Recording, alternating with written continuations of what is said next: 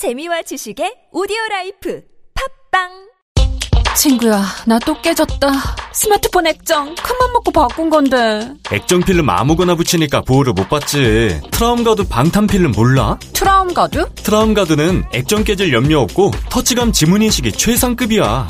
정말? 트라움 가드는 곡선까지 설계되어져 있어. 파손되면 두 배까지 보상해준대. 액정 파손되면 보상을? 트라움 가드 찐인데. 기적의 방탄 필름 트라움 가드 액정 파손 보상제 검색창에 트라움 가드 우주고양이 트라움샵을 찾아주세요.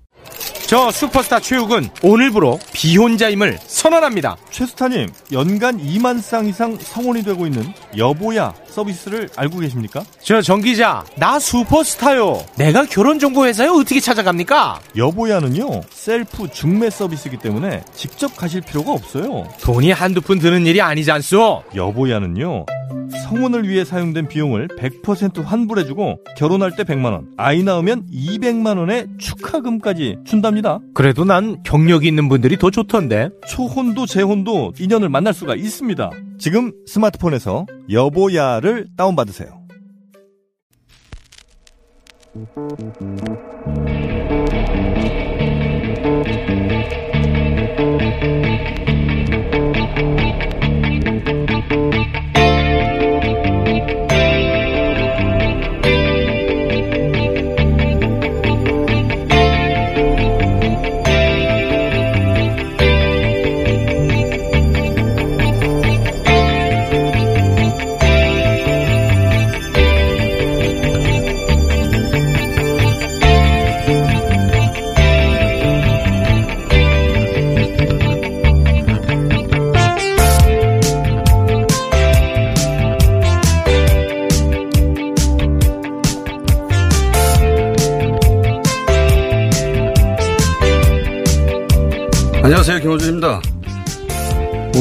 개인적인 이야기를 잠깐 할까 합니다. 어느 자식이 아니겠습니까만 저 역시 저를 이루고 있는 많은 부분을 모친으로부터 받았습니다. 30여 년 전 대학을 낙방한 후에 화장실, 화장실 문을 걸어 잠근 채 울고 있을 때 모친은 그 문짝을 뜯고 들어와서 위로 대신에 이렇게 말을 했습니다. 그까지 대학이 뭐라고 내가 너를 그렇게 키우지 않았다. 뜯겨나간 문짝을 보며 잠시 멍했던 저는 빵 터졌습니다. 고3 때도 도시락도 안 싸줬으면서 뭘 그렇게 키웠냐고 그러 뭘 그렇게 키웠냐는 제 대꾸에 이번엔 모친이 빵 터졌습니다. 그건 맞다며 제 삶에서 청승과 자기 연민은 그날이 마지막이었습니다. 모친은 그렇게 어떤 일로도 잘했다, 못했다로 저를 평가하지 않았습니다. 어린 시절 공놀이로 남의 유리창을 깨는 따위에 자잘한 말썽에도 꾸중 듣는 법이 없었습니다. 네가 내라며 그 청구서를 제 손에 쥐어줄 뿐. 뭘 하라 말라 한 적 없었던 모친이 딱 한 번 제게 하지 말라는 주문을 한 적이 있습니다.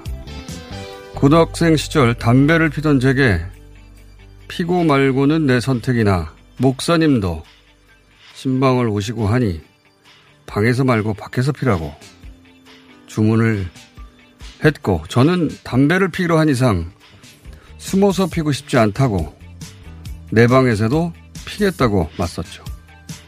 나가서 펴라. 내 방에서 피겠다. 그렇게 좋기 한 시간은 온갖 논리로 우기는 저를 한동안 바라만 보던 모치는 제 뺨을 한 대 후려치고는 일어서며 말을 했습니다. 펴라 이 자식아.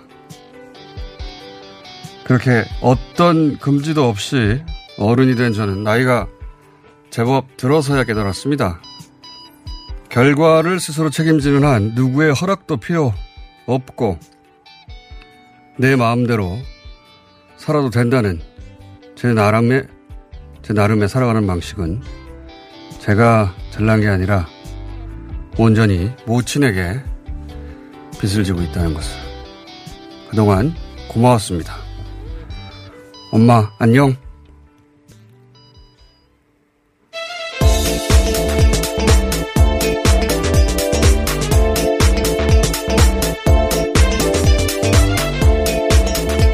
아시겠어요? 비밀입니다. 예.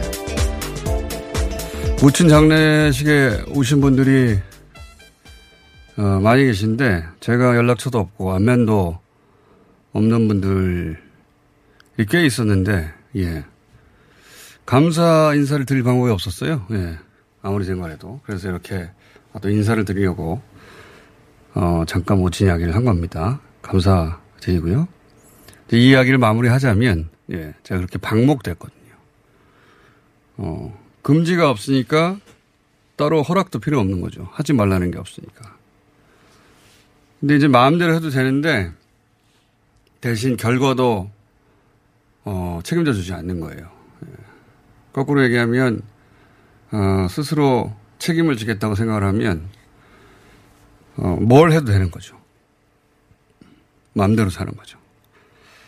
다 크고 보니까 제가 그렇게 돼 있었더라. 예. 그게 어느 정도였냐면 제가 결혼을 20대에 한 번 했습니다. 20대 말에. 제가 어느 날 갑자기 결혼한다고 집에 오랜만에 찾아가서 얘기를 했더니 못지는 첫마디가 어, 통상은 누구랑 이었어야 할 텐데 언제였어요. 언제. 예. 누구는 제가 알아서 하는 거고 본인이 참석을 해야 되지 않습니까? 예. 그러니까 언제인지 알아야 되는 거죠. 그리고 이제 부친에게 가서 제가 어, 언제 하겠다고 했더니 네, 축하한다. 어, 가까운 친인척들이 하는 말이죠. 예, 축하한다. 그리고 축의금을 주셨어요. 50만 원을. 예. 가까운 친인척들이 주는 금액인 거죠. 예. 제가 이혼도 한번 했는데 어, 이혼하겠다는 말을 따로 드리지 않았어요. 예. 그냥 했지. 그리고 나서 왜 했냐고 한 번도 묻지 않으셨고, 예. 어릴 적부터 쭉 그랬습니다. 성적표를 보자는 얘기를 한 번도 안 하셨기 때문에. 그리고 다 저의 일이고, 제가 결정할 일이고, 제가 책임질 일이니까, 도시락을 왜 안 싸주셨냐? 고3인데도. 그때 모치 일을 하셨거든요. 일을. 일을 하셨기 때문에 새벽에 일어나 도시락 싸는 게 너무 힘든 거예요. 예. 어, 그러니까 가끔 새벽에 일어날 수 있을 때만 싸주시는 거예요. 저도 공부는 제 일일 뿐이니까, 뭐 엄마까지 새벽에 일어나야 하냐, 이런 생각이었기 때문에 그런 게 당연했고, 고3이 뭐 유세가 아니, 유세인 게 아니잖아요? 고3이 뭐 유세인가요? 어, 그런 가족이었기 때문에, 한 번은 제가 배낭여행을 다녀왔는데, 예. 90년대 초반. 그때는 휴대폰이 없었어요. 그러다 보니까 한 번 배낭여행을 가면 서로 연락이 잘 안 됩니다. 길게는 석 달 가까이 가기도 했는데, 어, 석 달 가까이 연락 없이 집에 돌아왔더니 우리 집에 이사를 갔더라고요, 자기들끼리. 자, 어, 어쨌든 제가 크고 보니까 어, 그 모친의 빚을 많이 졌더라. 제가 이렇게 생겨 먹은 게, 어, 이렇게 살아도 된다는 걸 몸소 가르쳐 주셨고, 어, 빈소에 오셨던 분들에게 모친이 어떤 분이셨는지 최소한 알려드려야 할 것 같아서 잠깐 개인적인 얘기를 좀 했습니다. 그리고 이어서 하필이면 같은 날 박원순 시장이 돌아가셨어요. 예. 저도 모친 장지에 모시고 나서 그날 밤늦게 빈소에 다녀왔는데 박원순 시장권 관련해서 저는 그런 생각을 합니다.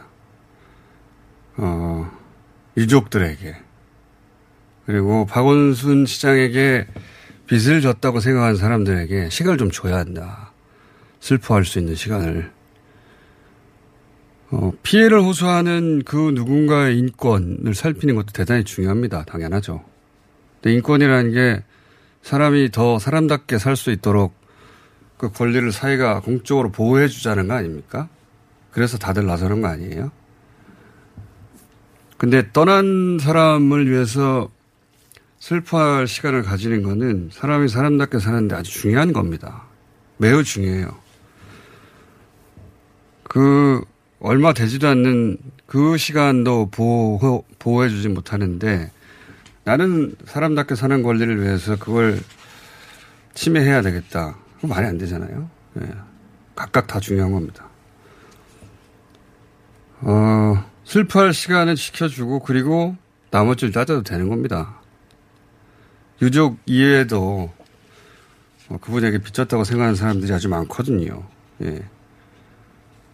그분들이 슬퍼해야 할 때 슬퍼할 수 없도록 몰아붙이는 거는 그것도 인권의 이름으로.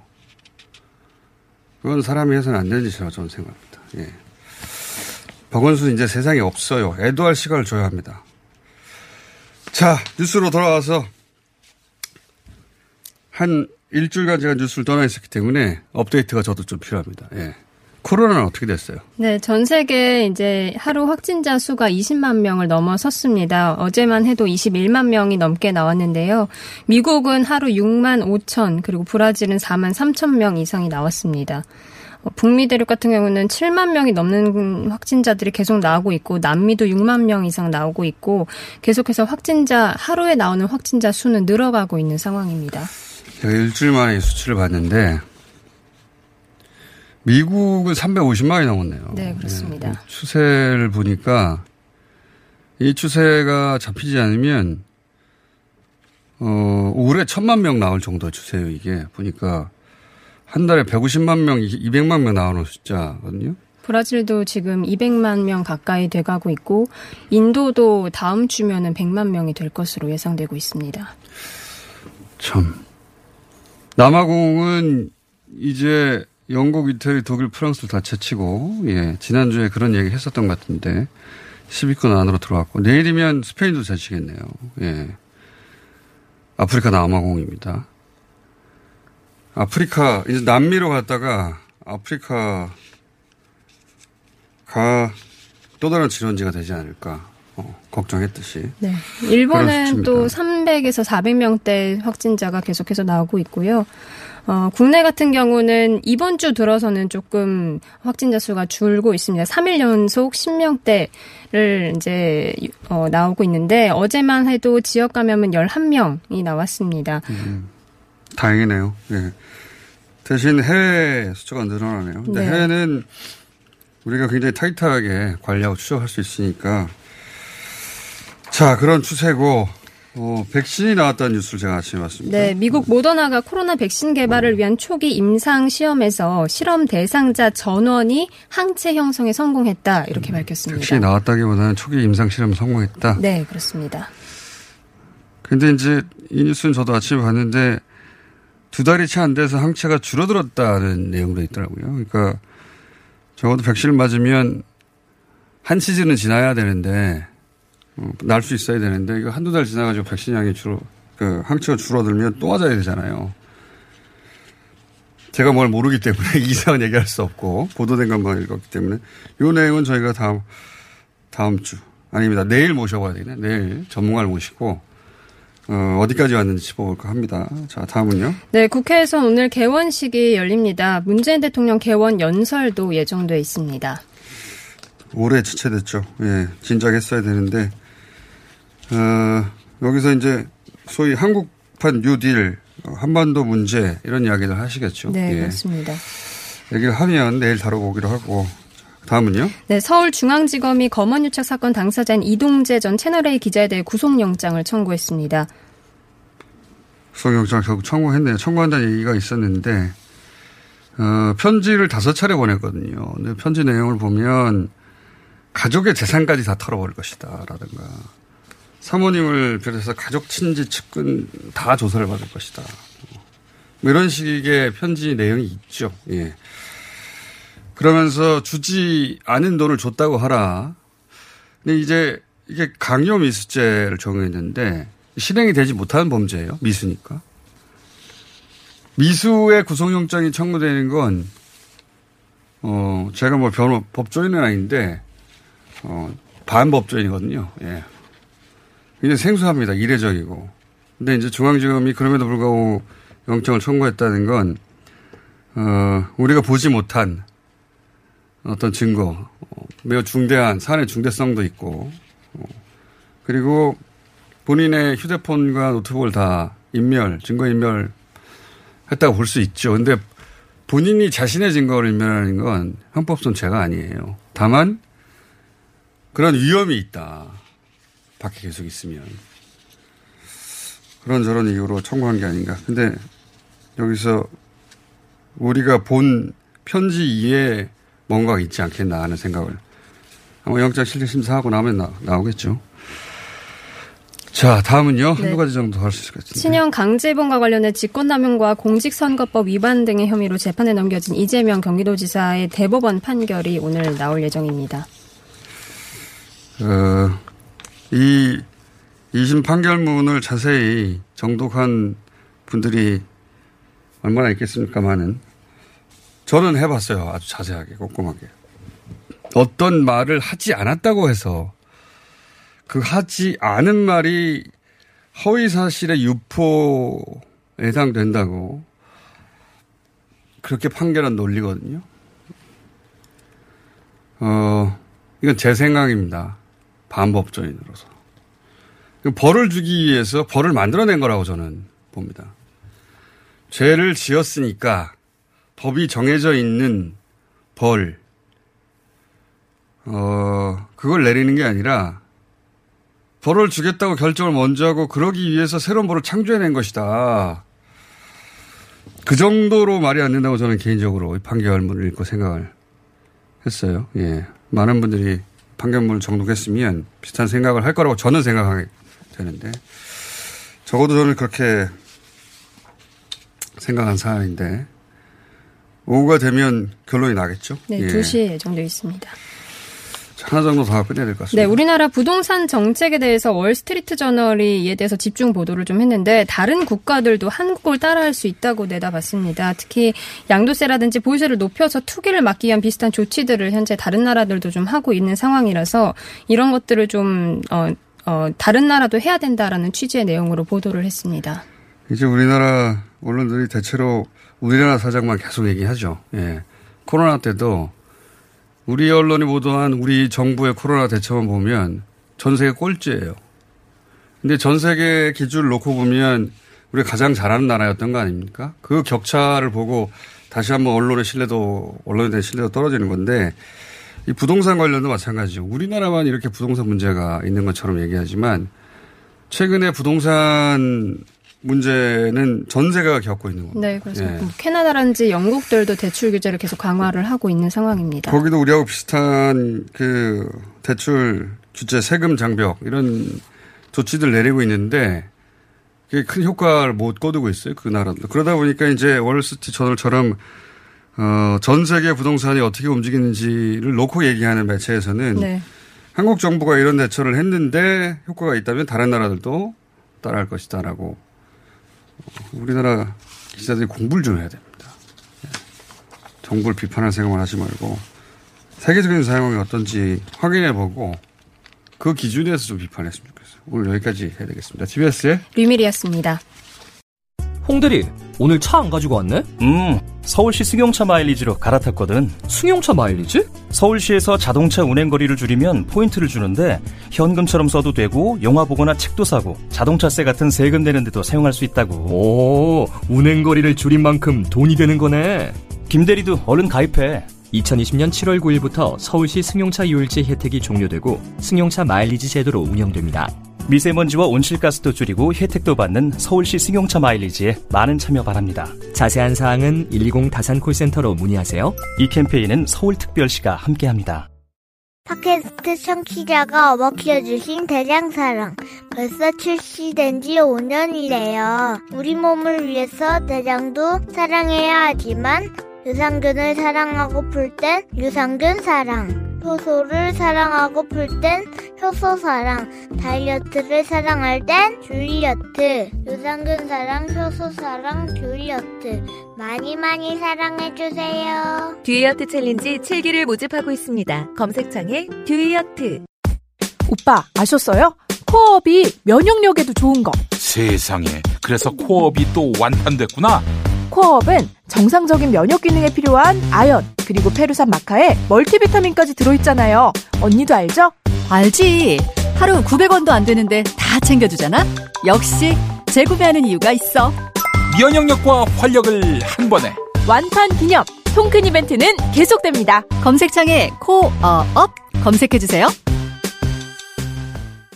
긁지 말고 뿌리세요 글루타셀 아직도 무작정 긁고 계신가요? 땀이 나고 민감해지면 신속한 피부 진정이 필요합니다. 이럴 때 긁지 말고 글루타셀을 뿌려보세요. 인터넷 검색창에서 리얼한 후기를 확인하시고 특허받은 글루타셀 스프레이를 만나보세요. 전국에 있는 글루타셀 취급 약국에서 구매하실 수 있습니다. 긁지 말고 뿌리세요 글루타셀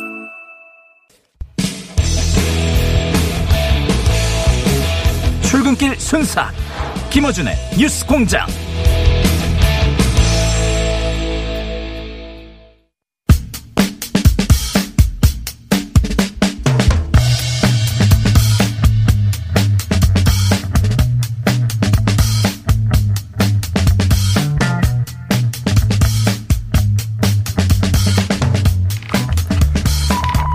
자, 한국판 뉴딜 정책을 발표했죠. 이게 뭘까요? 청와대 김상조 정책실장 직접 모셨습니다. 안녕하십니까? 네, 안녕하십니까? 제가 보통 그 자료, 관계부처에서 나온 자료를 쭉 읽어보고 질문하는데. 예. 못 읽어봤어요. 제가 시간이 없어 못 읽어봤기 때문에. 예. 오늘 완전, 어, 뭐랄까요. 백지 상태에서 제가 질문을 좀 드려보겠습니다. 사실 내용도 많고 숫자도 많은데요. 예. 뭐 라디오에서 그걸 설명하면 전혀 재미가 없을 테니까. 그러니까요. 예. 여기 깔린 기본적인 그 정부의 철학이 있을 거 아닙니까? 예. 어떻게 나라를 바꿔가겠다. 그, 그 바탕에 깔린 철학부터 설명해 주십시오. 사실 이 한국판 뉴딜을 한 두 달 정도 준비를 했습니다. 부처와 청와대에서. 그 과정에서 이거를 어떤 단어로 설명하면 좋을까라고 네. 하는 거를 이제 매일같이 대통령님 말씀을 들으면서 사실 저도 고민을 했어요. 네. 뭐저 개인적인 어떤 생각일 수도 있겠지만 한 단어로 표현한다면 담대함. 담대함. 뭐 그러니까 이 어떤 팬- 의미에서는 뭡니까? 이 팬데믹 위기 정말 네. 세계사적인 어떤 어, 대전환을 가져오는 계기가 되겠죠. 굉장히 큰 위기입니다. 네. 하지만 어, 지난 상반기 이 팬데믹 위기를 대응하는 과정에서 우리 국민 모두가 어 우리가 잘 하네. 그러니까요. 네, 선진국이네라고 하는 됐죠. 자신감을 이제 가지게 됐고요. 예.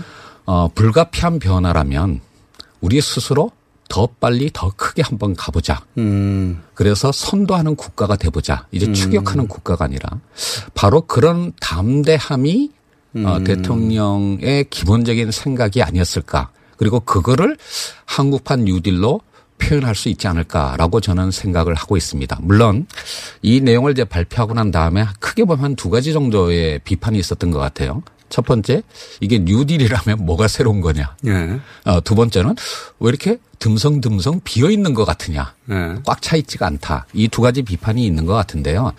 첫 번째 이제 새롭지 않다는 거에 대해서는 이렇게 설명을 드리고 싶어요. 사실 문재인 정부의 기본 슬로건은 바뀌지 않았습니다. 사람 중심 경제, 혁신적 포용 국가라고 하는 기본적인 슬로건은 어, 유지되고 있고 그 기조가 계속 가는데 다만 이 팬데믹 위기라고 하는 이 새로운 상황 속에서 그런 기조를 더 빨리 더 크게 가보자라고 하는 것이기 때문에 기존에 있는 내용들이 사실은 많이 있습니다. 다만 네. 빠른 속도로 그리고 더 크게 100년간의 어떤 한국 사회의 어떤 변화의 토대를 5년간 만들어 보자라고 하는 차원에서 본다면 새롭지 않다고 얘기할 수도 있지만 바로 그 속도와 규모가 새로움의 핵심이라고 담대함의 핵심이라고 생각할 수가 있겠고요.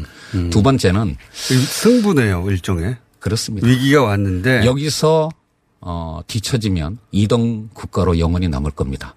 그리고 우리가 그동안 이루어왔던 산업화와 민주화의 역량을 가지고 이제는 선도하는 국가가 되어보자라고 하는 그 담대함, 그것을 5년 동안 토대를 만들어 보고자 하는 것이 바로 그 담대함의 기본이라고 저는 생각을 하고요. 여기서 질문이 하나 있습니다. 디테일로 예. 들어가기 전에. 일종의 각오, 선언, 승부. 저는 그렇게 말씀 듣다가 예. 어, 이해했는데 어, 근데 왜 5년짜리입니까? 대통령 임기는 2년인데. 음, 처음에는 그 기억하실지 모르지만 남은 임기. 5월 10날 그렇습니까? 그 대통령 3주년, 그러니까 취임 3주년 이제 특별 연설에서 예. 크게 네 개의 키워드를 담았어요. 어, 마지막은 이제 인간 안보, 그러니까 외교적인 측면이니까 논외로 한다면 앞에 있는 세 개가 포스트 코로나 시대 선도 국가라는 예. 것이고 두 번째가 한국판 뉴딜이었고 예. 세 번째가 이제 그 아, 전국민 고용보험이었습니다. 예, 예. 사실 이 세 개가 나눠져 있었고요. 두 번째 있었던 한국판 뉴딜이 뭐 제가 생각에는 이게 이제 남은 임기 2년 동안의 아, 프로젝트를 요약한 것이라고 볼 수가 있겠고 앞에 있는 포스트 코로나 시대 선도 네. 국가론이 예. 사실은 이제 다음 정부로까지 이어지는 좀 더 큰 예. 그런 어떤 구상이었고 그다음에 이제 전국민 고용 보험이라고 하는 것이 이제 지금은 이제 사회 안전망 고용 안전망으로 표현이 돼 있는데요. 결국에 본다면 그 5월 10날 대통령께서 말씀하신 그 어, 네 가지 중 세 가지 앞에 있는 세 가지 키워드가 다 합쳐진 것이라고 볼 수가 있겠고 결국 기본은 우리 정부가 책임질 수 있는 2년 동안 예. 열심히 노력해서 국민들께서 체감하는 성과를 만들므로써 예. 그것이 다음 정부로까지 이어지도록 하고 그걸 통해서 post 코로나 시대를 선도하는 국가가 되어보자라는 취지로 이해를 해 주시면 될 것 같습니다. 아까 설명 이제 중간에 끊겼는데요. 왜 비어 있는 예. 그러니까 특히 이제 green 뉴딜 쪽에서 이게 green이냐라고 아마 생각하시는 분들이 많을 거예요. 근데 이제 그 그 잠깐만요. 제가 이, 이 이해가 떨어서 그러는데 green 뉴딜이 있고 그럼 또 다른 그러니까 그러니까 큰 틀이 고용? 사회 안전망이라는 토대 위에 예. 디지털 뉴딜과 green 뉴딜이라는 아. 두 개의 축으로 가는 두 개의 겁니다. 축이가 있습니까? 예, 그래서 이제 디지털 뉴딜이 우리가 잘하는 예. 우리의 어떤 앞선 역량을 가지고 더욱더 선도 국가의 역량을 발휘해보자라고 음. 하는 게 디지털 뉴딜의 개념입니다. 5G 세상에서 그렇죠. 말하자면. 예, 비대면 세, 어, 세계를 이끄는. 음. 그다음에 이제 한편으로는 어, 우리 당대뿐만 아니라 우리 후세까지 이어지는 우리 사회의 지속 가능성을 확보하자라고 음. 하는 것이 이제 그린 뉴딜의 어, 개념이고 굉장히 긴 아, 장기적인 구상인데요. 이 디지털 뉴딜이 우리가 앞서가는 분야라면 예. 그린 쪽은 솔직히 말해서 우리가 선도한다라고 보기는 어렵습니다. 예. 어, EU와 같은 선진국들이 요구하는 기준을 우리가 바로 맞추는 것은 쉽지 않고요. 아, 그렇지만 한편으로는 이 그린이라고 하는 것은 우리 사회에 우리가 후속 세대의 생존, 지속 가능성을 확보하기 위한 중차대한 과제이면서 동시에 선진국과 개도국을 연결하는 교량 국가의 역할을 할 수는 있다라고 저희들은 판단하고 있습니다. 그런 면에서 본다면 그린 뉴딜이라는 것이 특히 이제 환경, 기후 환경 네. 에 대응하시는 분들의 입장에서 본다면 이번에 발표한 내용이 듬성듬성 있고 구체적이지 못하다라고 비판할 수, 수 있지만 그 부분은 우리가 교량 국가로서 우리가 한편으로는 견인하고 한편으로는 따라가야 하는 그런 어떤 중장기적 과제로 이해를 해 주셨으면 좋겠고 전체적으로 이 한국판 뉴딜은 이번에 발표를 해 5년짜리 계획을 발표했습니다마는 완벽하지 않습니다. 아, 우리 사회 모든 것을 대비하는 알파에서부터 오메가까지를 다 담고 있는 아, 완벽한 계획이라기보다는 변화하는 불확실한 어떤 세계에서 출발점을 놓는 것이고요. 그런 의미에서 앞으로 계속 진화하는 개론. 구- 정부와 국민이 함께 메어가야 하는 가야 하는 진화적 과제라고 저는 5년 생각을 합니다. 후까지를 계획을 어떻게 완벽하게 합니까? 예. 그렇습니다. 내일도 모르는 게 인간입니다. 지금의 세상입니다. 완벽하게 계획해봐야 아무리 계획이 완벽해도 그렇게 될 리가 없거든요. 자, 기준을 알겠습니다. 그러니까, 어, 전대미문의 위기가 왔는데, 예, 한 번도 인류가 겪어보지 못한 위기가 왔는데, 이 위기를, 어, 도전, 이 위기에 도전을 해서. 어, 우리가 잘 하고 있더라. 예, 그러니까. 위기를 기회로 만들어 보자. 담대하게 가보자. 그래서 맨 앞줄에 서보겠다는 거 아닙니까? 예. 그렇습니다. 예. 그런 데 있어 두 축이 하나는 IT고 하나는 그린이다. 기후환경 관련된 예. 기조다. 자, 그러면 그 두 축 중에 중요한 거 하나, 하나 두 개씩 설명해 주세요.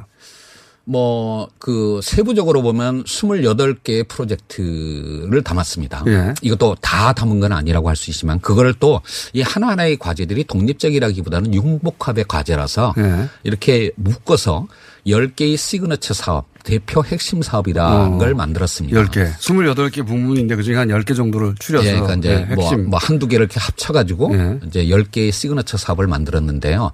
하나하나 설명드릴 시간은 없고. 예, 대표적인 걸 한국판. 한국판 뉴딜의 어떤 정신을 표현하는 대표적인 사업 하나만 말씀을 예. 드리면 green smart school을 말씀드리고 싶습니다. 그, green smart school이요? 예. IT하고 green이 합쳐졌네요. 그렇습니다. 네. green smart school은 또 뭡니까? 학교를 개조하는 것입니다. 어떻게 하는 거예요, 이게? 지금 뭐 아시는지 모르겠습니다만은 우리나라에 40년 어, 이상 된 노후 학교 건물이 몇 동이나 있는지 아십니까? 제가 알 수가 없죠. 예, 5,700동이나 있더라고요. 맞네요. 그 다음에 45년 이상 된 건물도 2,800개가 넘습니다.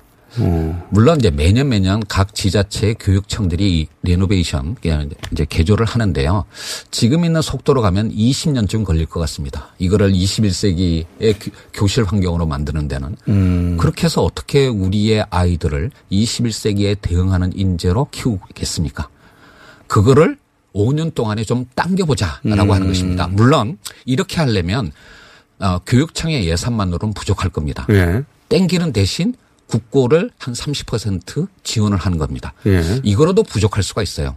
그래서 이제 여기에 들어오는 개념이 뭐냐면 지금 풍부한 민간의 유동성이 참여할 수 있는 어. 민자까지 끌어들여서 20년 동안 해야 될 우리 아이들이 공부하는 그 교실을 디지털과 그린화하자.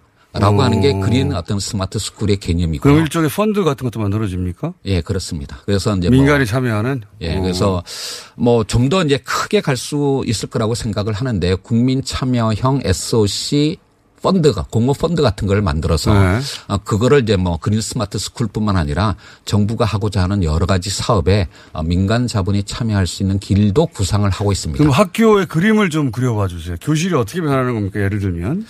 뭐 이런 까 속된 말이 있었죠. 어, 우리나라의 교육이 19세기 건물에 20세기 선생님이 21세기 아이들을 가르친다. 물론 이제 좀 과장된 표현이기는 합니다만은 정말로 이제 칠판 놓고 하는 그런 식의 교육이어서는 안 되지 않겠습니까? 그렇죠? 네. 그래서 이 모든 학교에 5G 와이파이 망을 깔고요. 네. 그 다음에 진짜 이 비대면 강의 요번에 경험했던 예. 그런 것처럼 다양한 어떤 온라인의 음. 교재들을 가지고 쌍방향의 교육이 이루어지는 그런 교실 환경을 만들자라고 하는 겁니다. 대신 뭐 거대한 터치스크린이 있다든지 영화 예, 속에서 그렇습니다. 보던 미래 학교 모습을 지금 구현해 보자. 예. 근데 이제 지금은 뭐냐면 각 교육청에서 뭐 석면 제거 사업 따로 하고 노후 시설 개수 사업 따로 하고 이렇게 하고 있는데 예. 그렇게 개별적으로 가는 사업에 smart와 green을 함께 묶어서 21세기 아이들이 정말 그 재능을 상상력을 키울 수 있는 그런 21세기 그러니까 비대면의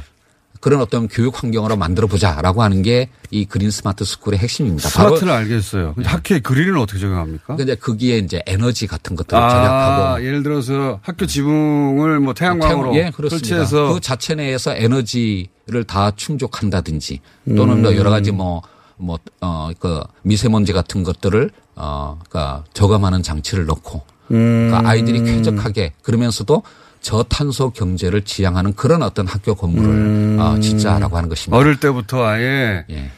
어, 그런 에너지를 접하게 만들고 예. 그래서 네. 바로 이제 이 green smart school이라고 하는 게 바로 우리 사회가 나아가야 할 어떤 그런 방향을 집약해서 표현하고 있고요. 그린과 스마트를. 하긴 제가 어릴 때 원자력은 안전하고 원자력은 환경에 도움이 된다는 걸 학교에서부터 배우기 시작해서 머릿속이 그렇게 바뀐 거거든요. 그리고 이제 그런 어떤 개념에다가 어, 중앙정부와 지자체 교육청 그리고 민간까지 협업하는 어떤 시스템으로 만들어 가보자라고 하는 게 어, 어, 그 이거 하나만 해도 내용. 대단히 원대한데요.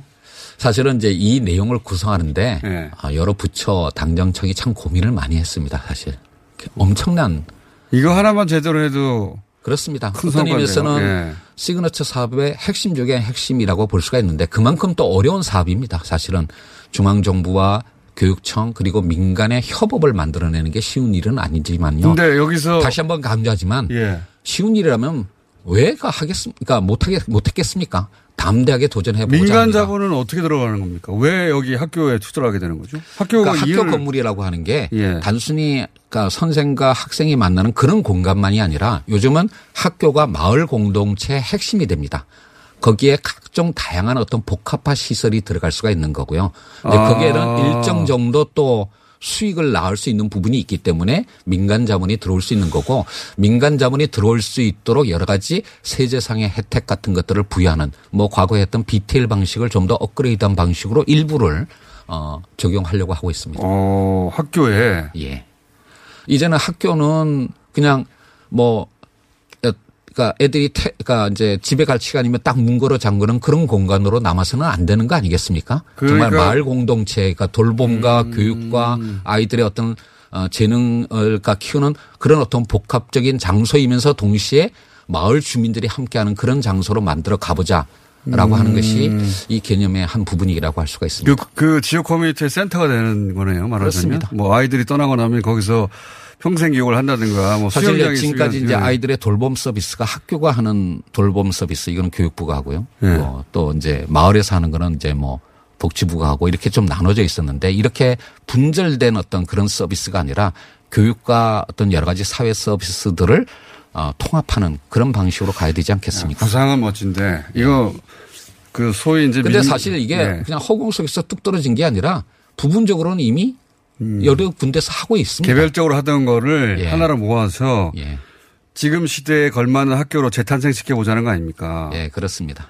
근데 하 어, 지방 정부 이걸 다 할 수 없으니까 중앙 정부에서 지원을 하고 예. 또 어, 추가적으로. 민간 자본도 끌어들여서 민간 자본을 끌어들였다는 건 이윤이 그중에 발생해야 하니까 그래서 뭐 지금은 이제 한 2,800정 정도, 그러니까 45년 이상 된 그런 건물만을 대상으로 하지만 성과가 나면 아마 적극적으로 더 또 참여하게 될 거고 더 규모를 더 키울 수도 있다고 생각을 합니다.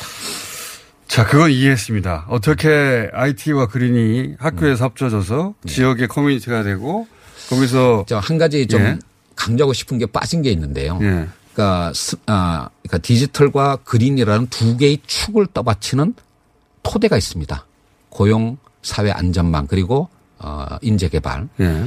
사실 대통령께서도 여러 번 말씀하셨는데 우리가 큰 위기를 두 번 겪지 않았습니까? 외환 위기와 글로벌 금융 위기. 예. 근데 그 위기를 우리가 성공적으로 극복했다라고는 평을 받지만 그 극복, 극복 과정에서 우리 사회의 양극화는 확대됐습니다. 맞죠. 대통령께서 강조하시는 게 이번 위기는 네. 격차 확대 없는 위기 극복이 돼야 된다라고 강조를 하고 계시고요. 그런 의미에서 그런 걸 성공한 나라가 없잖아요, 근데. 아니 그게 바로 음. 뉴딜이라는 단어가 그거의 의미 아니겠습니까? 100년 전에 루즈벨트 대통령이 음. 했던 것이 뭐냐면 사실은 새로운 사회 개혁이 개혁입니다. 그러니까 단순히 테네시강 개발 사업을 하고 후보댐을 건설하는 그런 토목 공사가 뉴딜의 핵심이 아니라 바로 여러 가지 사회 안전망을 깔고 노사정 노사 대타협을 하는 새로운 사회 개혁이 루즈벨트의 음. 사회 개혁의 핵심이고요. 그런 의미에서 이번에 우리도 이 격차 확대 없는 위기 극복이라고 하는 그런 토대를 튼튼하게 만들어가는 계기로 만들어보자라고 하는 것입니다. 그래서 이제 전국민 고용보험의 토대를 닦고요. 그다음에 어 부양 의무자 기준을 2022년까지 폐지를 하고 그다음에 아프면 쉴 수 있는 상병 수당의 시범 사업을 도입하겠다라고 하는 것들이 이 토대에 중요한 내용으로 들어가 있습니다. 하나만 더 얘기해 주세요. 그런 그 10대 사업 중에 어, 그린 스마트 스쿨은 쏙 이해가 됐습니다. 예, 예. 뭘 하겠다는 건지. 그리고 거기에 그린과 IT가 어떻게 결합하는지도 쏙 이해가 되거든요. 예. 하나 정도 10대 대표 과제 중에 하나만 더 설명해 주세요. 뭐 예를 들어 제가 지금 보고 있는 이야기 중에 음. 잘 그 명칭만으로는 뭔지 모르겠는 게 데이터 댐이라는 게 있어요. 10대 예. 과제 중에 예. 다른 이야기 다른 것들은 대체로 이래 가는데 어, 그러니까 이 뭐- 데이터 댐이라는 게 뭡니까 이게 아니? 뭐 아무리 상식이 없으셔도 뭐 데이터 경제가 될 거라는 건 알고 계시겠죠. 근데 이제 이 데이터 상식이 없어도 어, 네. 너무 센거 아닙니까?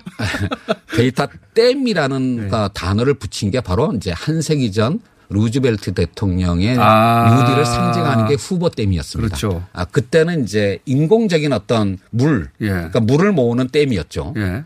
아, 그래서 이제 그걸 가지고 SOC 개발을 했는데요.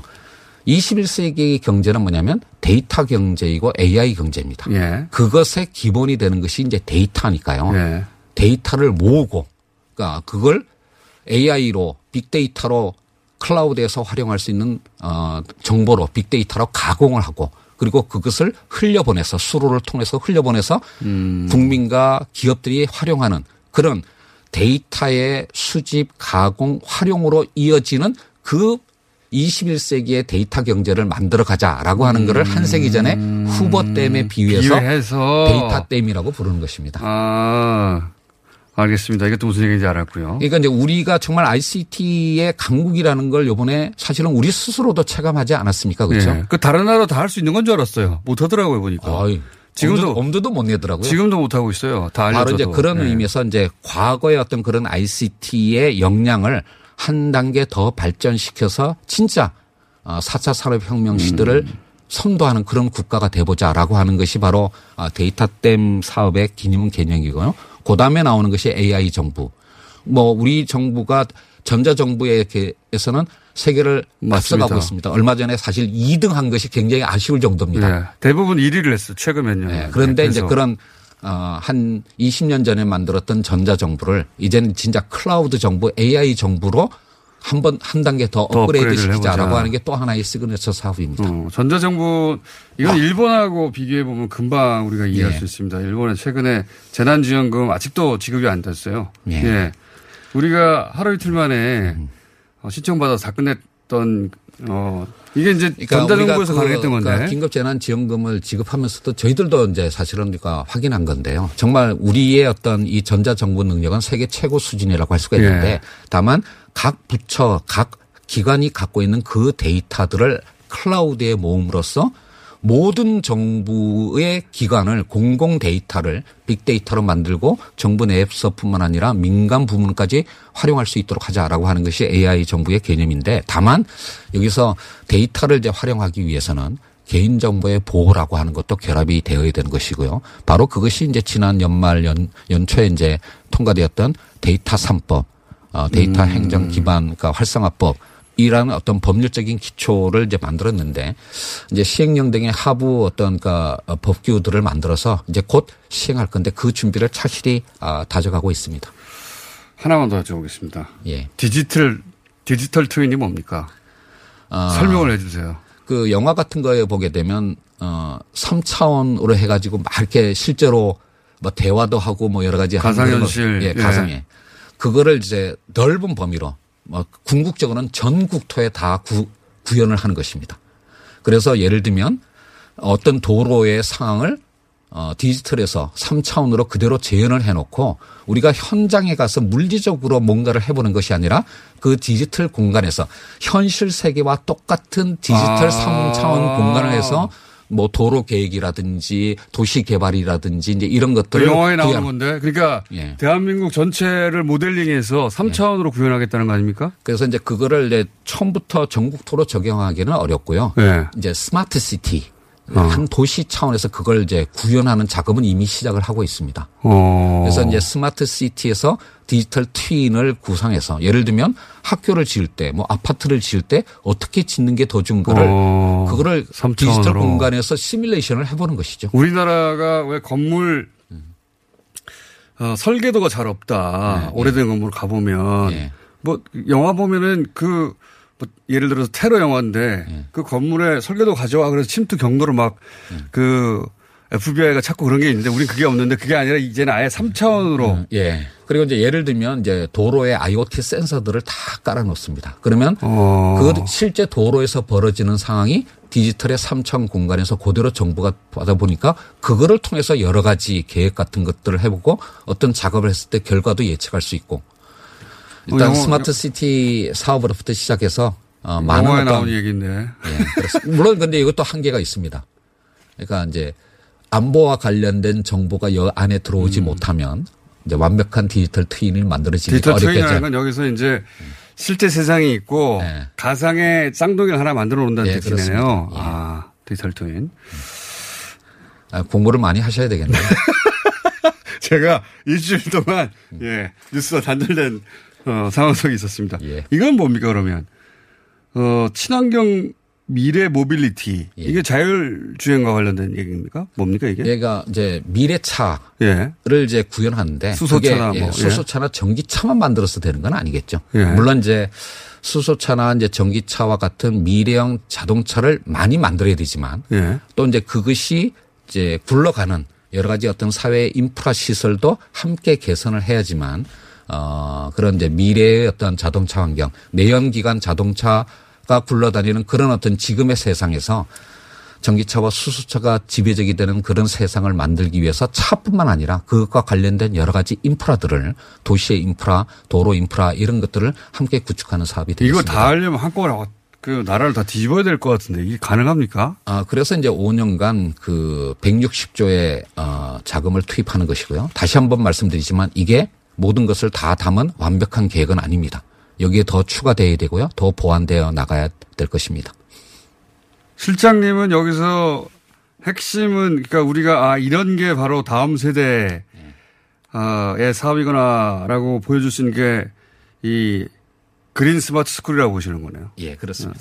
이게 그 미래를 지엽적으로 보여줄 것이다. 사실은 뭐 어느 하나 중요하지 않은 사업이 없습니다만은 사실 이제 저와 같은 기성세대가 요즘 20대, 30대 젊은 세대들에게 정말 미안한 마음을 많이 갖고 있지 않습니까? 왜 미안하십니까?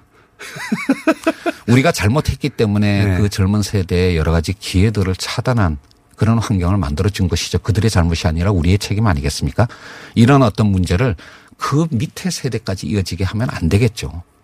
그 이제 정말 이제 지금 공부하는 그런 어린 세대들이 21세기 사회를 한국만만이 아니라 전 세계를 무대로 해서 정말 선도할 수 있는 그런 어떤 우리의 후속 세대로 키워가야 되는 게 우리의 역 책임이라고 생각을 합니다. 그 기존을 알겠어요. 기존을 알겠고 그리고 어 조달은 자금 조달을 어떻게 할지도 계획을 대충 윤곽은 알겠는데 예. 처음에 드렸던 질문인데 문재인 정부의 임기는 2년 남았는데 채 2년이 채 안 남았는데 이제 예.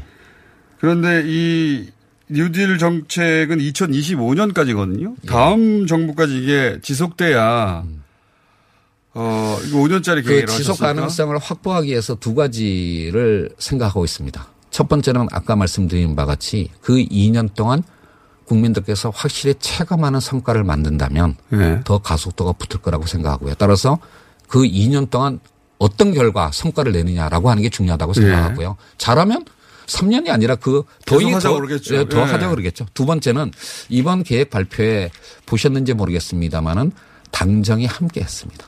네. 그러니까 문재인 정부의 임기는 2년 남았지만 요번에 이제 총선을 계기로 해서 여당은 민주당은 이제 4년의 예. 임기를 가진 정당이 됐으니까요.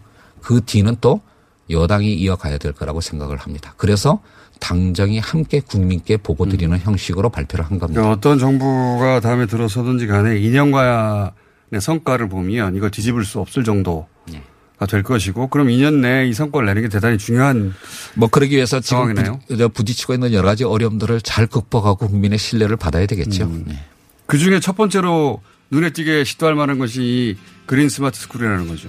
아니 뭐 다 중요합니다. 예. 아, 그런데 뭐, 그러니까 디지털 쪽에 있는 사업들은 사실은 이미 일정한 정도 이제 예. 준비가 된 것이고 민간 부문에서도 확실하게 지금 이제 가속이 붙었는데요. 눈에 보여야 되잖아요. 네, 뭐 이제 green 또는 이제 디지털과 green이 융합된 과제들은 조금 더 정부가 마중물의 역할을 해야 될 부분들이